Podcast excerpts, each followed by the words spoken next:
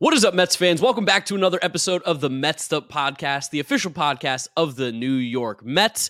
We just finished a series with the Chicago Cubs. We're going to talk about it as we always do.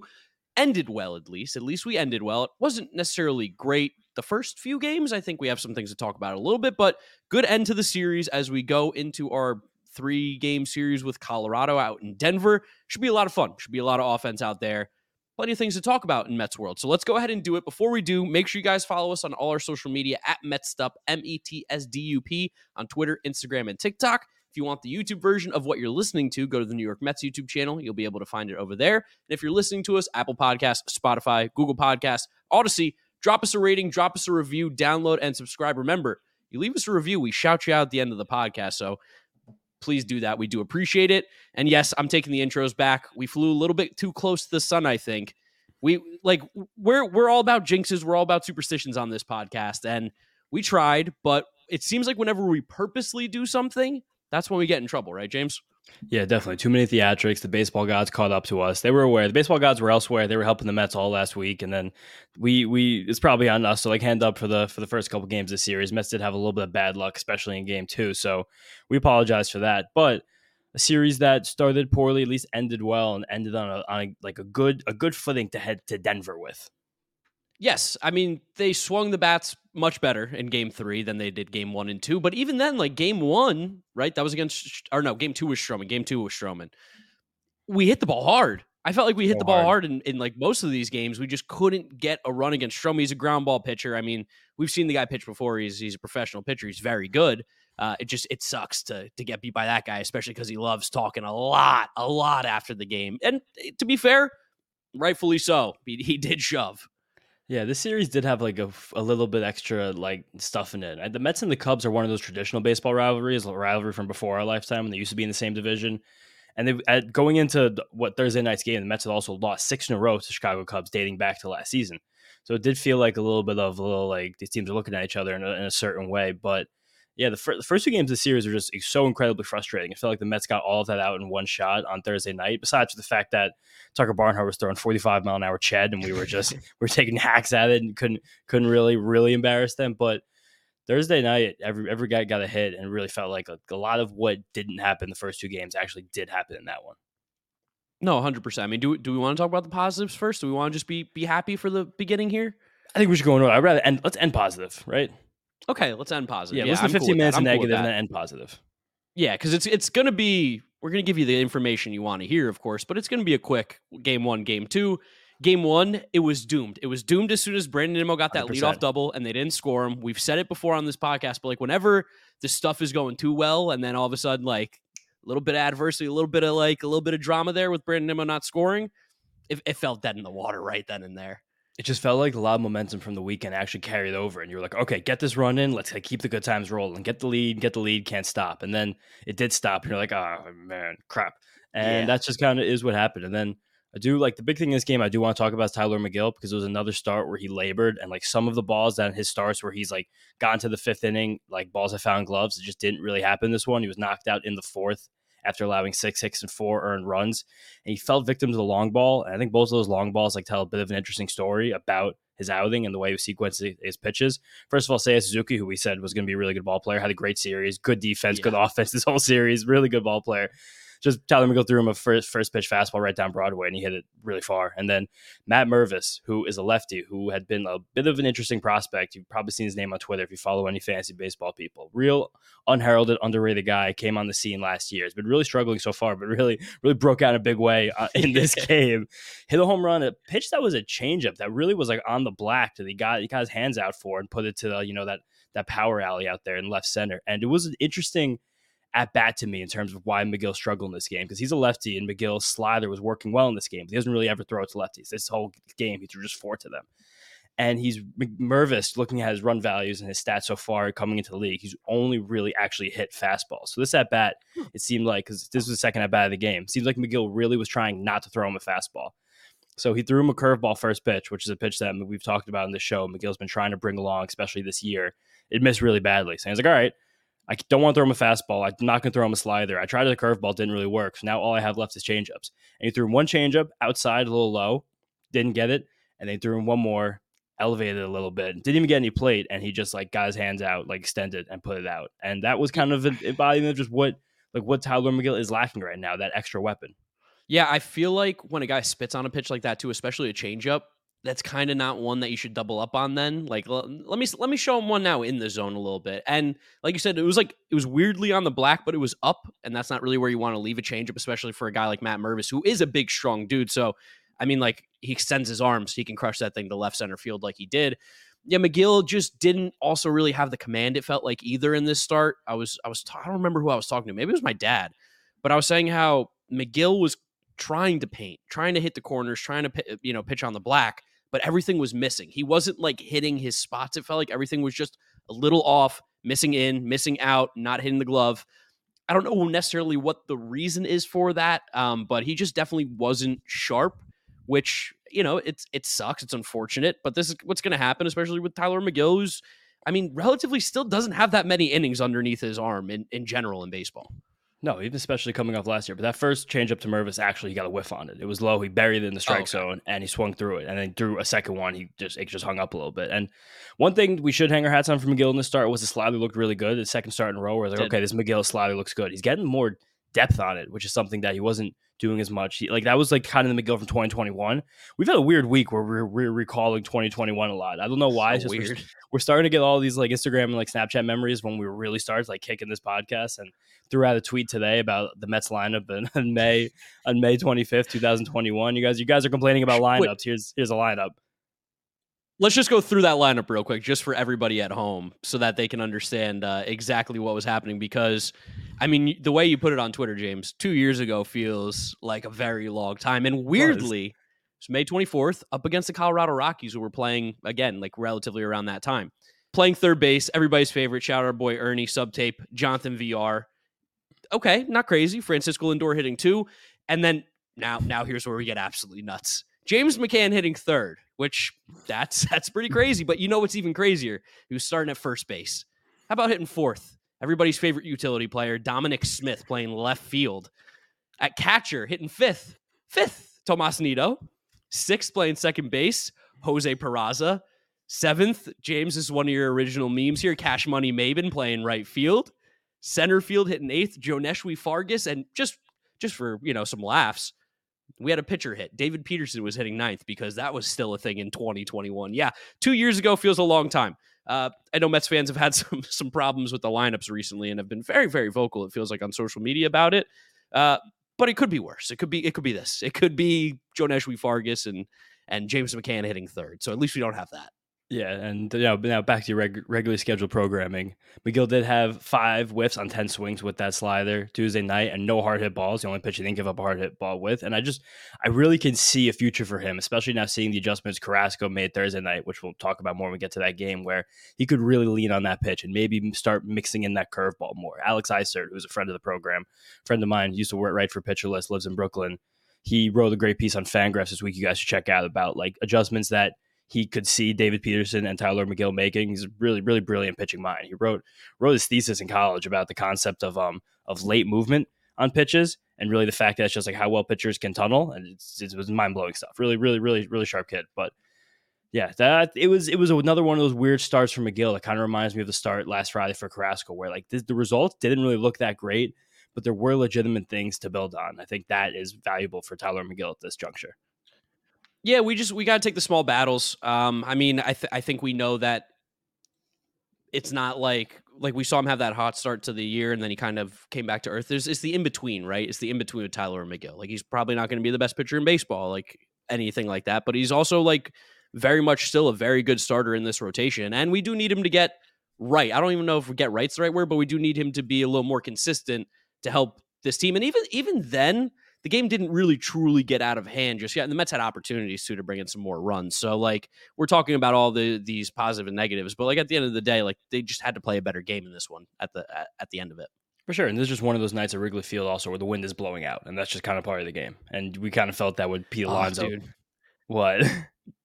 Gary and Keith were nonstop talking about the wind. It felt like every inning. I love I love Gary and Keith, but it was like anytime a ball got hit in the air, it was something about the wind. And I was like, man, this is like nails on a chalkboard for me right now. Like, I know it's windy. We know it's Chicago. I don't need to hear it every day.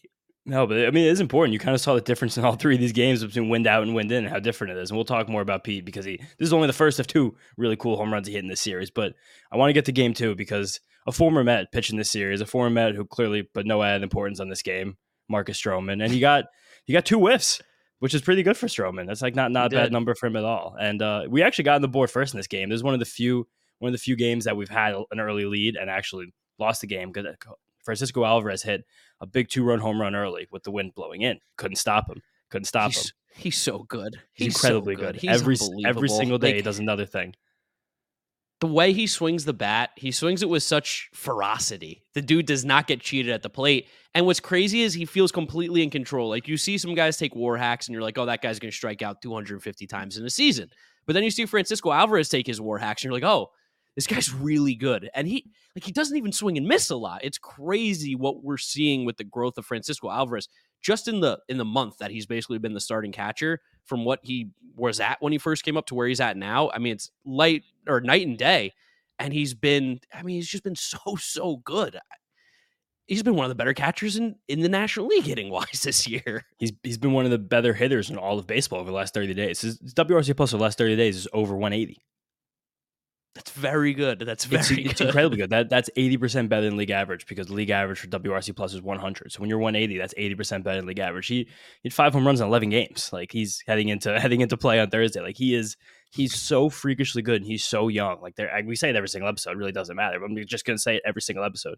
We used to do the Brigham minute. Yeah, now we do the, the Alvarez half hour. Yeah, and then also just our, everyone's favorite stat here. He tied Joe Mauer for the most home runs by a catcher before turning 22 since 2000 and he has the hmm. whole rest of the season to hit more home runs. He doesn't turn 22 until October or maybe November, one of those months. But he's he's just he's he's so freakishly good, and he's like he's at this point he's like one of the most feared hitters in the entire Mets lineup. And and there's been a weird rumor that's been circulating around the internet just about what. You want to hear something funny, really, really funny about that stat? You say since 2000? Yeah. He wasn't even born yet in 2000. That's true. He wasn't born yet. That's kind of the best part about that stat. That's wow. pretty that's pretty amazing. crazy. Like there hasn't been one of these guys since the existence of Francisco Alvarez on the planet. since he was born, there hasn't been a catcher his age as good. you know, hasn't existed.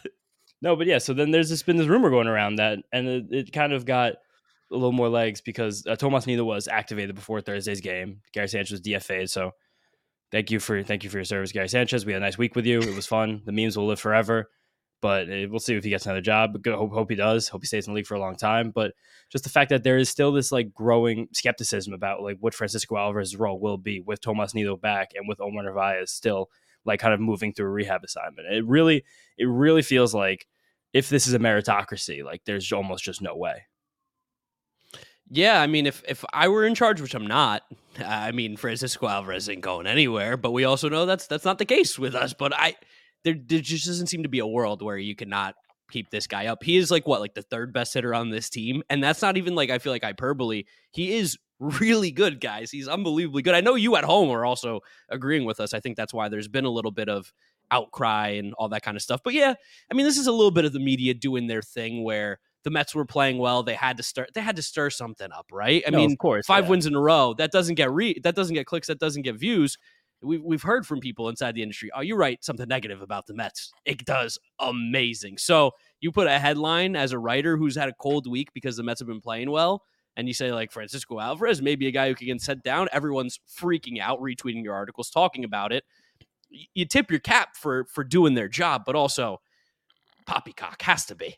Yeah, there, there, there's a certain buster out there, and I'm using that as an adjective, a buster. It's a, it's a common adjective that's used, and like people like like to spread. He's a farmer. Spread, yeah, no, it's an, I'm using the adjective he's a buster, and it just happens. It happens. It could be any number of journalists out there, and there were a few, so I'm not even going to single out one, but it's just the case. He's he's incredibly good. I really hope nothing happens to him. But I also now from this game, I want to talk about Kodai Senga because he was coming off his best start of the year for the Rays. I put out a big thread about him earlier this week, right before when I, we thought he was going to start on Tuesday. Did great. Really happy with it did a lot of good research. Good, a lot of people told me they learned a lot about Baseball Savant from this thread I made. A lot of different new parts of the Illustrator in there, oh, yeah. which is always cool. That people be like, "Yeah, his new thing I didn't know. Now I can use. Cool." But it was just another one of those starts for him, which seems to be happening to him more often than not on the road, which is something that's like one of those things that doesn't really matter, but also kind of does matter. What? I'll give you a little something that Gary brought up, and I, I think it was a really good point. Was that I think like I'm just counting right now. I think about more than half of the stadiums in Japan in the NPB are domed inside, so it's climate controlled. This is mm. one of the first, one of the few times cold. in Kodai yeah. Senga's probably entire career that he has pitched in cold, windy weather like this. I'm not making excuses, but I I, I think it's something that's interesting just to note that this is a completely different environment than the guy is comfortable to pitching in. Something that he's he's going to learn to have to do because there's not a lot of dome stadiums in Major League Baseball, and you're if you're pitching in the playoffs, it's going to be cold and outside most of the time. So I'm glad if that's the issue, we're getting getting it out here now. But yeah, there's a on the road specifically, he seems to be a little bit less sharp. Yeah, and there were just this is one of the, another one of the starts that we saw seen a lot so far from Kodai this year, where there were long counts, there were battles. It was like getting a first pitch strike, but then struggling to stay ahead, not getting the whiffs. Something awful happened this game as well. Seiya Suzuki, a countryman of Kodai Senga, got the first hard hit ball off the ghost fork this year. We made it all the way to May 24th. We got through, I think, eight starts for Kodai Senga, nine starts, and the first time the pitch was hit above 95 miles an hour, and he hit for a double. And I saw that, I was like, ah, one of the best stats in baseball has finally gone by the wayside. But he kind of went back this start to how he was sequencing the starts before the Tampa Bay start. And we lauded him for the fact that he was using more colors and more sweepers early in the count and using that fastball to sneak up on people. But you kind of can't really just use a fastball sneak up on people that often. Like once teams see that, like this is something that he did, like, all right, be ready for the fastball, two strikes. I get that. So you got to kind of try to keep everyone off balance. But something interesting, it seemed like the Cubs did to kind of like adjust back to Kodai high swing rate against Kodai any start this year, and by far and a much higher zone swing rate. So it seemed like again they were really good at picking up these pitches, what was coming next, and were really taking hacks at ones that were in there, and a lot of Oka outside, a lot of uh, chase contact. So even when they were chasing, they were getting the bat and the ball a lot. And a big part of that was they had 24 foul balls in this game, and that is a part of of O contact stat that Fangraphs keeps. Usually his like most of his starts is sat like in the mid to low 40s. This was 65% of balls that were outside the strike zone they made contact with. It's ridiculous number. And a lot of that comes from 24 foul balls. We still got through five innings, three runs, got six strikeouts, and 13 whiffs. The five walks were too many, but he didn't really allow many of them to come around to score. Like it was enough to win a game, but it was just very infuriating from the hitting side in this game where we had no whiffs, we had no strikeouts, and we're just hitting super sharp ground balls everywhere. And there were always fielders right there to take one from your tweet, bad day to be a worm. Bad, bad day, day, to be, a worm. worm. A lot of hard, a lot of hard hit balls right into the ground. It was a frustrating one. It was a frustrating one too, especially because I mean, we'll we'll talk about Stroman on the mound now, I guess, because um, he obviously his his tenure didn't really end well here with the Mets in terms of how he left or how he felt perceived by the fan base and others.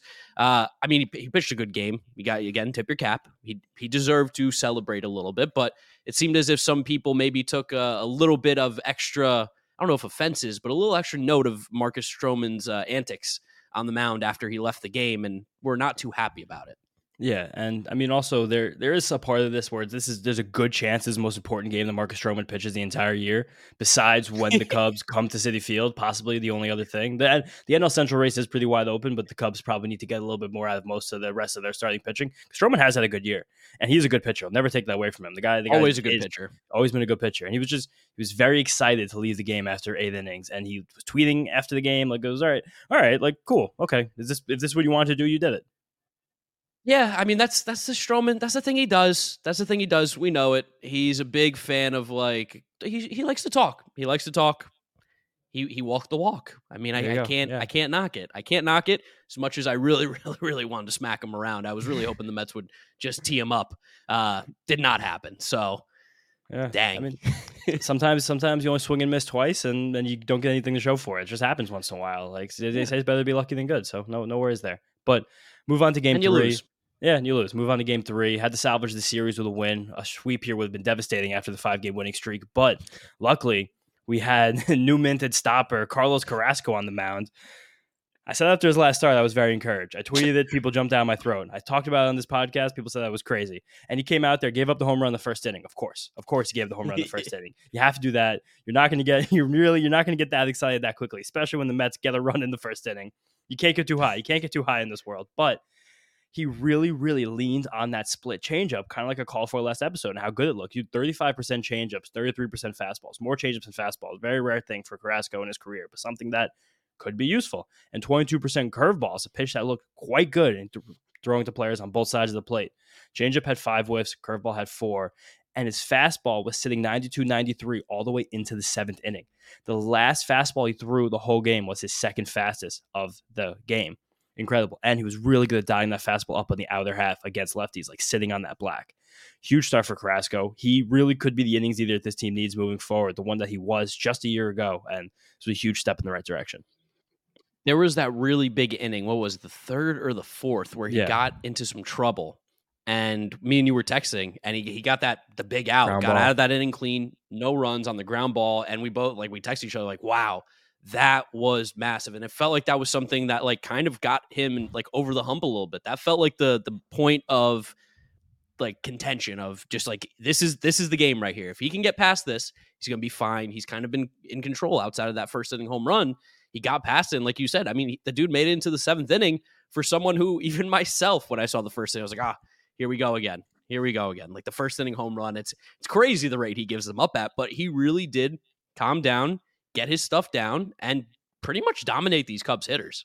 Yeah, Jerry Blevins made a great point in the post game. I kind of agree with it. Like thinking back to that inning and watching it, it seemed like he worked to Seiya Suzuki very carefully. And the way this Cubs yes. lineup is right now, like he's certainly by far the most feared. He should be the most feared hitter in this lineup. He's the one who could really do some damage. We felt it most of the series, but he was very careful to him. Threw him a lot of the junk. He said, "If you're, I'm going to get you out. You're going to get yourself out." Seiya Suzuki is very disciplined. He's very talented. He did not get himself out and you got Mike Tauchman right behind him. And uh, Mike Tauchman is incredible, incredible project, uh, protection. Mike Trout, as we like to call him in some of these parts, but it was it was nice to see Carrasco do that. And then he got out like almost every single consecutive batter the rest of the game. Like he was just cruising. And then he did go out after a single, six and two thirds, didn't get that seventh inning, but just an unbelievably huge start for him for what we need going forward. Yep. Being able to give us that length, that's something we've been just begging and pleading for. And we've, I mean, this series, theoretically, the pitchers like get, didn't go like two innings like they had been in the past. They just, they lost because the offense didn't really get enough runs in those games. The pitching, could have been better in game one and game two, but game three, Carlos Carrasco was so, so sharp. And then, of course, the bats came alive, which is just always so nice. So nice. It's amazing that the bat, when, when we hit, how much more fun is it to watch these games? So much more fun. Uh, credit to John for this stat. After the first inning, the Mets did get their run. We mentioned it before. Mentioned now 15 and 3 when scoring first. 15 and 3 yeah. when scoring first. That's incredible. Baty had the first two RBIs of the game. Starling had a really timely two out, two run single that felt like it got his breathing room and kind of let everybody relax and able to do it. And then we had the speed duo of Jeff McNeil and Pete Alonso yes. with a double steal. Shout out Buck for the call there. Got the ball through. It was with a shift too because Baty was up, and it looked like it kind of confused Yan Gomes a little bit and Patrick Wisdom, who doesn't doesn't play a pristine third base. We have to say that. But this no. ball was this ball was thrown closer to where the shortstop plays and the third baseman plays. Went all the way into the outfield. Jeff scored, got us the fifth run, and then Pete hit a second home run of the series. Dude owns Wrigley Field. 19th of the year, 45th RBI, and it's only May 25th. This is the most home runs through the Mets' first 51 games. And the previous was set by Pete in 2019, tied with Dave Kingman, in 1976. But 19 home runs through 51 games. I was literally about to tell you because I looked it up myself. I didn't realize John put it in the notes about what was Pete's pace in the you know rookie home run year that he broke the record. 51 games through, 17 home runs. He's at 19 right now swinging the bat really well. I know like the average is the average is low, but his OPS is like 900. So uh, don't care, don't care. Keep hitting, keep crushing it. The, the the home run swing is there. I love it when Pete's swinging for the fences. I hate when he's swinging for singles. That's not what he's there for. And he's been just lifting and carrying the ball so well, hitting it hard. It feels it's so good when Pete's swinging it like that. He's absolutely locked in with the power right now. You also know Pete's going well when he has a game where he did not get out. He walked, he hit the home run, he had a single, and he also walked twice. That's they didn't want to. The, that's they, good for the OPS right there. It's Really good for the OPS because OPS matters and batting average really does not. Sorry, everybody. And then Nimmo hit his big triple. Lindor had an RBI single after that, and then that's it. We just we just we took the lead, and when the Mets take a big lead like this, especially in a game that is like, especially like on the road where people are uncomfortable, we get to wacky hours with, uh, especially when it's the Keith, the Keith and uh, the Keith and Gary booth. We talk about before the differences of like the duos, Gary and Ron, uh, Gary and Ron, and Gary and Keith, and the triple together. But when it's just Gary and Keith, we get to wacky hours. Keith audibly yawned in the eighth inning which was such a beautiful moment. They were they they had to they had to get SNY to bring them their jackets. I think it was in the sixth. Gary kept talking about his SNY branded jacket. Them. Yeah, they couldn't zipper them. But Gary was like, the SNY jacket, so amazing. Look at this SNY jacket. Company man, always respect Gary. He knows he knows the drill. Keith said at one point, we need to get these 10 last outs so I can get out of the cold, which was pretty funny. Tucker Barnhart was pitching throwing 45 mile an hour Chad, like I said before, and Gary was like, I've seen him throw harder from home plate to second. Like, what's what's he doing right now? This is ridiculous. And then they call they called Steve Gelbs a tenderfoot because he went inside and skipped the last three innings. tenderfoot, like tenderfoot, is such. That's something that you'll hear like from an uncle at like a barbecue. Like you'll never hear that yeah. like in, in happenstance from anyone from our generation. A tenderfoot. It's it's uh, wacky hours. I love it one of the f- things that I really liked in this game too is that the Mets booth for the game and the Cubs booth are right next to each other and they're separated by like I mean we've been upstairs at the Citi Field one separated by like glass you can see through but there was like a curtain or like a, a piece of felt that was covering it and it, they took it off and like looked in and Boog Sciambi because I also had the Cubs one on just to see their wave night show. I was like oh I just saw Gary and Keith and then Keith immediately starts like taping up he's putting it back up. Was like I want to look at these guys get them out of here. No, it's funny. And, and Boog was over at Citi Field on Sunday too, doing Sunday night baseball stuff. So probably probably said hi then. Just funny that they get travel together. But overall, nice way to finish off a series that started off disappointing. Kind of got the good feelings back. You got used to cold evenings and scoring a lot of runs, which is a perfect way to send you off to Denver, which is a perfect way to bring in John, talk about the estimate from this series and give us it for the next series. John? I don't. I, who even won? I don't. I don't even know. I feel like it's you because I think there yeah, was some, some four, dingers four, being hit. Yeah, four thirty four. Pete on Tuesday, baby. One early. All right, Pete. That was a nice one. Speaking of which, um, James, you had mentioned Pete owns Wrigley Field, and mm. I was just kind of like sitting, waiting, thinking. So I looked at the all-time slugging percentage leaders at Wrigley Field, minimum 50 plate appearances, and obviously Wrigley Field goes over just about a century back. No one has a higher slugging percentage in the history of the stadium than Pete Alonso. Wow. No one. And then here's what's crazier. So Pete's number one. That's great. I was going to share that regardless. Good note. Number four on that list is John Olerud, and number oh. five is Ike Davis. So wow. three of the top five are Mets first baseman at one point or another, which is just a, a weird coincidence. But yeah, that's that's pretty crazy.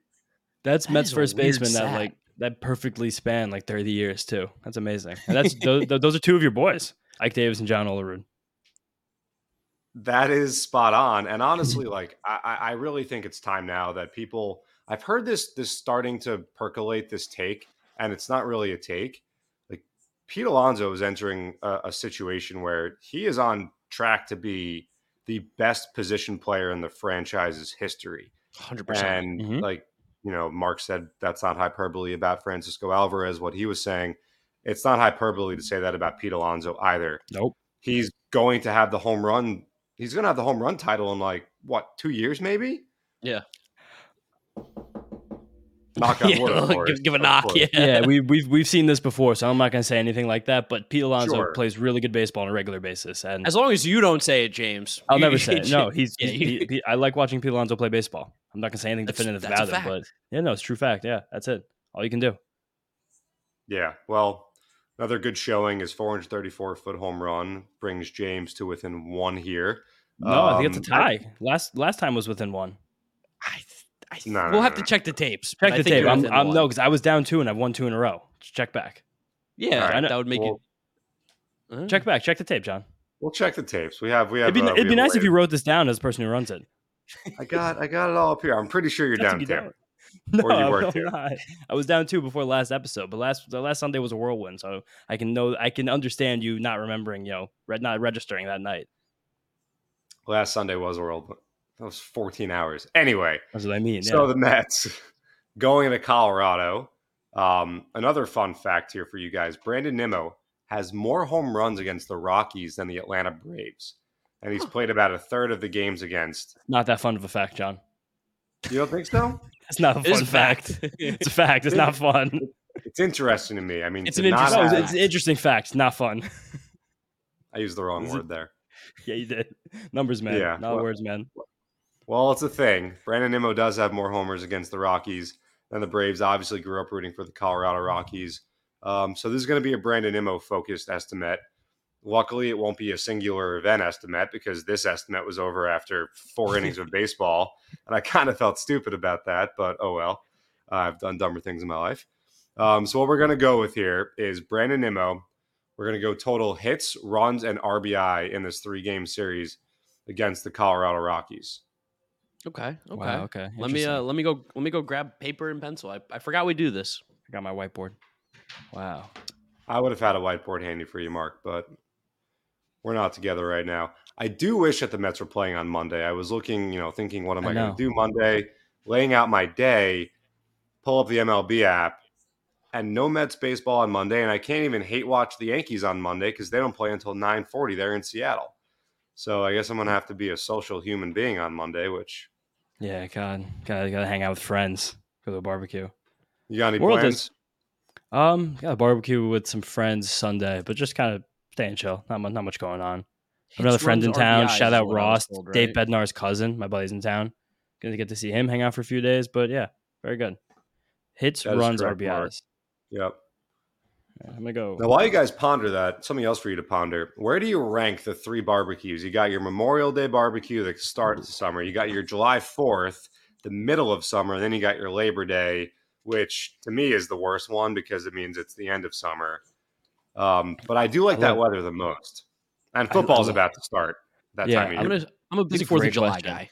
Yeah, Fourth of July's got to be one, and I think probably Memorial Day is so great because like the summer's at your fingertips, but, but yeah. Labor Day is cool because like football's at your fingertips. But I think Yeah. yeah, I think it's probably Fourth of July, Memorial Day, Labor Day. I love that you have these questions for us every episode. It's a nice little touch from the John the John Variety Hour. I won't go Got down any the wrong- questions? the path like last time at the end of the episode. I promise. Don't worry. Yeah, Well, that's that's why you probably forgot the record. You were thinking of that still. yeah, exactly. John John was hung up on Martha still, Stewart last still can't episode. believe it. Still can't believe it. But I've got I my number. Yeah, I do too. All right. All right. Ready? ready? Three, two, one. Bang. Ten. Twelve. Ooh. Ooh, I'm finally under. Eleven. 11 11 really screws is the even. Yep. All right. All right. Well, I'm going to go check back last week's episode and uh, we'll come back. We'll know exactly where things stand uh, next next week on Sunday night Yes. after Sunday uh, night. hopefully a, a series victory in Colorado. So That'd be great. we'll talk to you guys Thanks, then. John. Thanks, John. See ya. Yeah. All right, let's go ahead and preview this Rocky series because I, t- I texted you about a really, really fun name that we are going to see in Colorado. Mm-hmm. And uh, let me tell you, let me tell you something. If you guys are old school listeners of the Mets Up podcast, you will remember this name probably better than maybe any other name because we had a lot of fun with him. He used to pitch for the Philadelphia Phillies. James, who's the old friend we're seeing out in Colorado besides Brad Hand? The second game of this Rocky series is going to be started by none other than Chase Anderson. Chase player. Anderson. Unbelievable, Chase It's Anderson. literally not a real name. That's one of those that you get on MLB the show. You have your your draft classes coming in. You just finished your first year of your franchise, and they're like, "Here's here's the list of names. You have Nick Smith, you have Chase Anderson, you have Will Johnson. Which one are you picking? All of them are fake names. None of them are real. Chase Anderson is real in this scenario. We'll say." Found out he had a little little stop in Tampa Bay. What is that all about? Yeah, he's, he's running a one-one ERA right now, so we can't we can't mess with that. But Chase Anderson again, we're not No, no, can't def- can't defame the guy's career. He's put in more than seven years of MLB service time. That's not no that's not a joke right there. He's made millions of dollars. Good for Chase Anderson. He set up his family for generations. However, we need to annihilate him in Colorado. He need we need to hit the ball a million a million feet combined against Chase Anderson and and Connor Seabold. And, uh, and Austin Gomber. It's a, it's a, it's a, I, I don't want to say anything about these pitchers for the Rockies. Got pitching this weekend especially because Austin Gomber really, really shut us down in Queens. But there's, I, I, I would like, I would like Scherzer, Seabold, and Verlander Anderson to go a certain way. That's all. That's all I'm gonna say. Yeah, we'd like for them to win. I think I think that's a fair statement. We'd Sure, like, it would- We'd like it to would see be- Mets win, and It would be preferable from my perspective for the Mets to win at least the first two games of the series. Yeah, oh, without a doubt, yeah, very very preferable. And I mean, if we're getting crazy, you know, I'd like to win all three. But again, baby steps. for sure. And like something else fun to shout out. I think Jurickson Profar is on a 32 game on base streak right now as we head to Colorado. Yeah, no, yeah, he's he's he found it a little bit, and he's hitting he's hitting the top of the order. thirty on base though. Yeah, it's uh, the the first the first twenty games were very poor, very very bad, and I guess something clicked. He did, didn't even really have a spring training, so it kind of makes sense. But we saw this team recently, so it's not that much a shout out. You, the only guy who I think is interesting, who wasn't we didn't really talk about last time, but he did have a good series, Brenton Doyle. He's just like a tools, tool, very toolsy young outfielder who's kind of making a name for himself right now. their starting pitchers right now are mostly creative players. There's a guy named Karl Kauffmann who's been getting runs through in this like that. I can't Karl Kauffmann with a K too, double K. Karl Kauffmann. Um, there's not, huh. yeah, no CJ Cron. He's on the IL. Still no Brendan Rodgers. Uh, Antonio Senzatela went back on the IL. Ryan Feltner went on the IL as well. Old friends that we saw recently. Let's just, I'd really, I'd prefer, I'd prefer to beat this team. Yeah. Oh, big preference, big preference to to win some games against the old Colorado Rockies in Denver. Uh, should be a lot of offense. There should be. Well, usually when you play there, there is uh, some thin air, big outfield. Yeah. I believe it's the biggest outfield in all of baseball. My service so area, tends, yeah, by a lot. Yes, so it tends to lead to more hits. Uh, the big misconception is about the home runs. It's I think still above average in home runs just because it's Colorado, but really, where Colorado gets crazy is the hits, which makes it even crazier when people throw a no hitter in Colorado, which is just one of the craziest things that could ever happen. I think it's happened, what, twice? I believe Hideo Nomo did that, correct? And I'm not I sure. so. And, and Ubaldo. Did Ubaldo do it at home? Yeah, I think he did. I'm gonna I'm gonna look up no hitters in Coors Field. There's definitely yeah. been. Oh no, it might just be Hideo Nomo. Yeah, I think it was Nomo. I remember Nomo doing it for sure. But yeah, that is definitely the common misconception about uh, playing in Colorado. Like we also should note that they do have the second highest park factor for home runs, only behind Cincinnati Reds. But the other big misconception, just to end, let you guys out of here in like a nerdy, nerdy pitching rant, is that the thin air makes yeah, the course. ball travel further. That is true to a degree, but that's nowhere near as important to like how much hitters hit there, based on the fact that the air density drastically changes the way pitches move. Fastball, carry and hop, curveball depth, slider movement, like everything is significantly affected by by the how thin the air is. I heard an interview from Marco Gonzales from years ago. I've talked about this a few times on the podcast where he grew up in in Colorado outside of Denver. And when he grew up, he didn't even learn a breaking ball because he knew that would just be like kind of a waste of time. So the rest of his career is uh, the, the rest of his development as a player. He just like perfected two different changeups, a circle and a Vulcan. To be like, I want these two different pitches because the air density won't affect their movement as much, which I thought was pretty interesting. Yeah, no, I mean, I mean, we've always joked about how, like, man, once German Marquez leaves that that team, boy, oh boy, is he going to make a run at an award or something? He's going to be great. But yeah, it's just it's really hard to pitch there for a variety of different reasons. Um, and the Rockies, you know, they also they they don't really invest in pitching too much. It seems like so no, for sure. Hopefully, the Mets bats stay hot like they did against the Cubs. We'd like to see them continue to swing like, swing like that. I think. Yes, keep playing like that. It's also funny that everyone always says that about Rockies pitchers, and a guy like Jon Gray leaves, and he's still basically doing almost the same thing, game in and game out. And then a lot of people always say you gotta watch out for the Rockies hitters that leave, and almost every single guy who's left has been as good basically everywhere else, except for Trevor Story, who I don't know what's happened to that guy. Hopefully, he gets that back. But yeah, go to Colorado, win a couple games. Let's let's have a good Memorial Day, everybody. Also, breaking news: we have clarification on the estimate. James, you were right. It is a tie ball game. Right. I know I was right. John. I mean, John is very excited to go to Denver, and I understand that he really loves really loves all Denver offers. So it makes sense that he would be forgetful of that fact. yes. So I, I don't think there's really anything else to really talk about here, right? I, th- I think we're pretty much wrapping it up. I do. We do have a new review on the podcast. Mm-hmm. Shout out to Josh Doying actually I, he reached out to me on Twitter the other day. He actually is doing something really cool where he is making like a like kids like bedtime stories about baseball players. And he does a lot about the Mets. He's a big Met fan. So if you guys want to check out Josh's stuff, I believe it's like bedtime New York Mets stories or bedtime stories Mets. You can go find him there. But he said James and Mark balance sports talk with deeper analysis, and on top of all that, keep things fun. They may even be responsible for how the team is doing based on who's doing the intro. No pressure. Sorry, Josh. Josh, we let you down. I'm back. I especially love the interviews, whether getting those thoughtful responses from players or bringing on media and other personalities.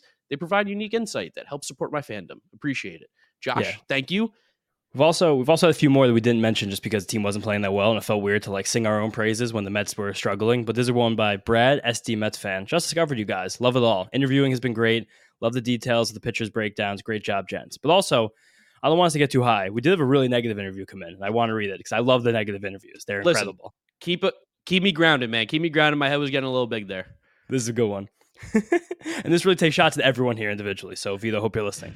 Big City 157 said, poorly produced. The hosts talk a thousand miles an hour. There are 100 Mets podcasts out there, and this one ain't the one. Big City's his name. He can't be from New York. Otherwise, no. you would understand exactly what our, our, our miles per hour are with how we're talking. Yeah, we do talk fast, but that's where we're from. I know, James, you've made a conscious effort to try and slow down. Yeah, I'm really trying to. It's hard for me because I talk so fast my whole life. It's always been this way. Teachers have told me, friends have told me. It's, I don't think it's ever going to stop. Also, I just I kind I kind of got funny like scrolling through these reviews the other day because I wanted to like find more negative ones because I love them. This is a great one from last year when we first started. I want to leave this oh, out in this. Okay, all right, fine. it's great, perfect. You scoundrels ended my favorite Mets podcast. I love I like being, being called, a scoundrel. That's Yeah, not that's good- not good word. One thing that I'm being called. I've never been called a scoundrel before, so uh, shout out to that guy. Scout. Yeah, shout I think I have that a guy. guess who that might be based on the word scoundrel being used. Yeah, it was it was D Garrick. So shout you out, D Garrick. All right. Well, that's a good place for us to wrap it up here on the Mets Up podcast. Thank you guys so much for listening and watching. Remember to follow us on all our social media at Mets Up, M E T S D U P, on Twitter, Instagram, and TikTok. Shout out Vito, making some great Instagram reels for us where we've been posting over there. Shout out to Francisco Alvarez, liking one of our reels about him. Yes. Shout out to Francisco. That's how you, that's how you know he's paying attention, listening to the best podcast in the world right here. Uh, follow us. Nope, I said that. If you're looking for the YouTube video, go to the Mets YouTube channel, subscribe over there. You'll be able to watch the video version of us. And if you're listening, Apple Podcast, Spotify, Google Podcast, whatever it is, rating, review, download, subscribe, and you might get a shout out. Thank you guys so much for listening. Follow James on Twitter at James underscore Shiano. And follow me at Giraffe Neck Mark with a C. We'll catch you after the Rocky series. Let's let's go win one. Let's win one. Bye. Peace out. See you next time.